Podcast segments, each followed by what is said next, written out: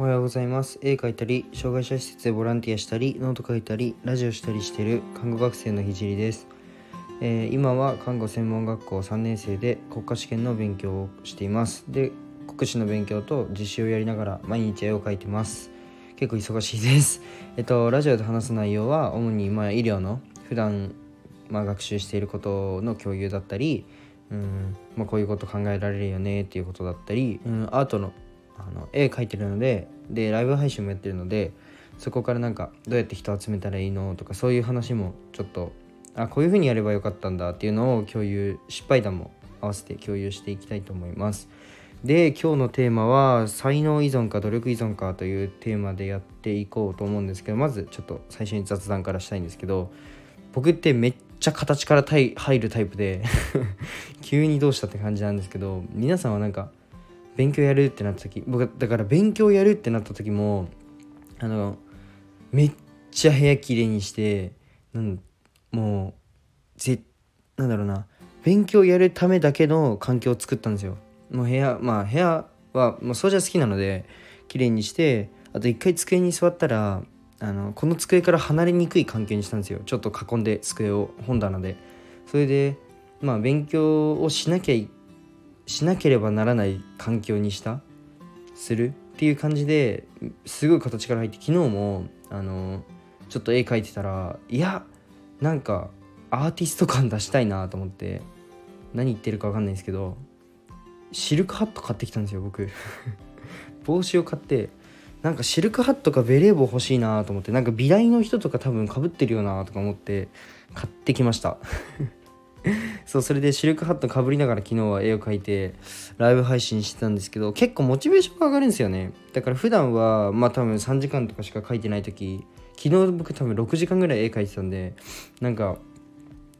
そんな感じであのーモチベーション上げるためになんか形から入るタイプって結構マイナスなイメージがあると思うんですけどいや実はそうでもなくて意外とモチベーションを上げることもあるので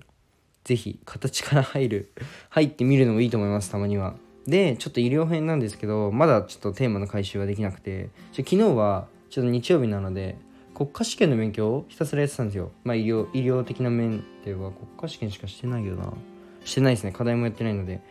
でもどうしてもなんかやってる途中途中にやってる途中だって。やってる途中に 途中に、えっと、どうしてもなんかライブしたいなとか、うん、絵描きたいなとかすごい思って。なんかやりたいことに揺さぶられながら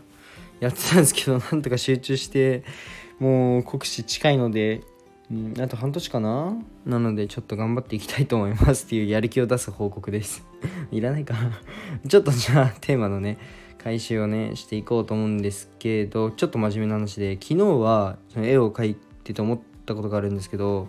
で絵ってもう才能依存の競技だと結構思われがちじゃないですか。なんか絵上手い人って天才だよねみたいな。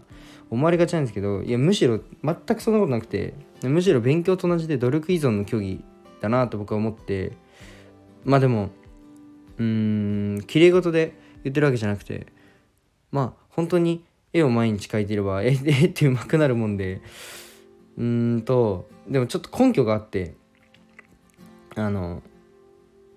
なんだろう。あそのちょっとね根拠の前になんか絵って努力依存って分かってる人が多分少ないから頑張ると天才感が溢れ出るのでだからちょっと絵って魅力的なんですけど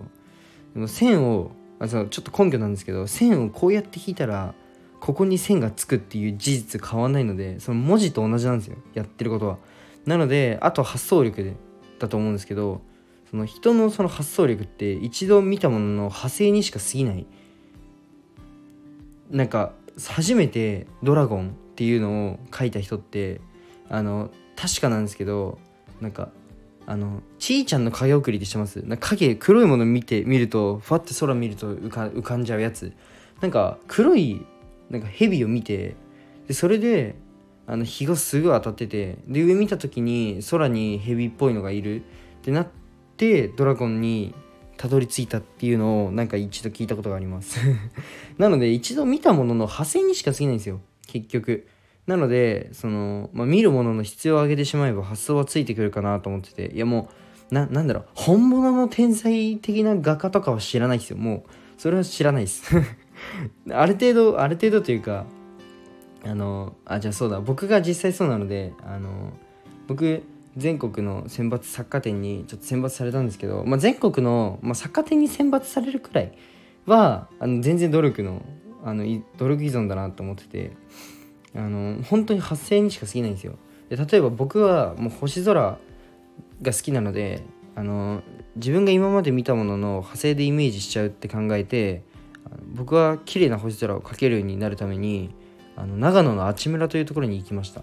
であの長野の阿智村は日本一星が綺麗に見えるところがあるのでそこに行って星空を見たんですけどその時にあの今までの星空ともう圧倒的に違くてもうもう圧倒的に全然違うんですよ。もう普段見てるの多分星空じゃないかなと思って。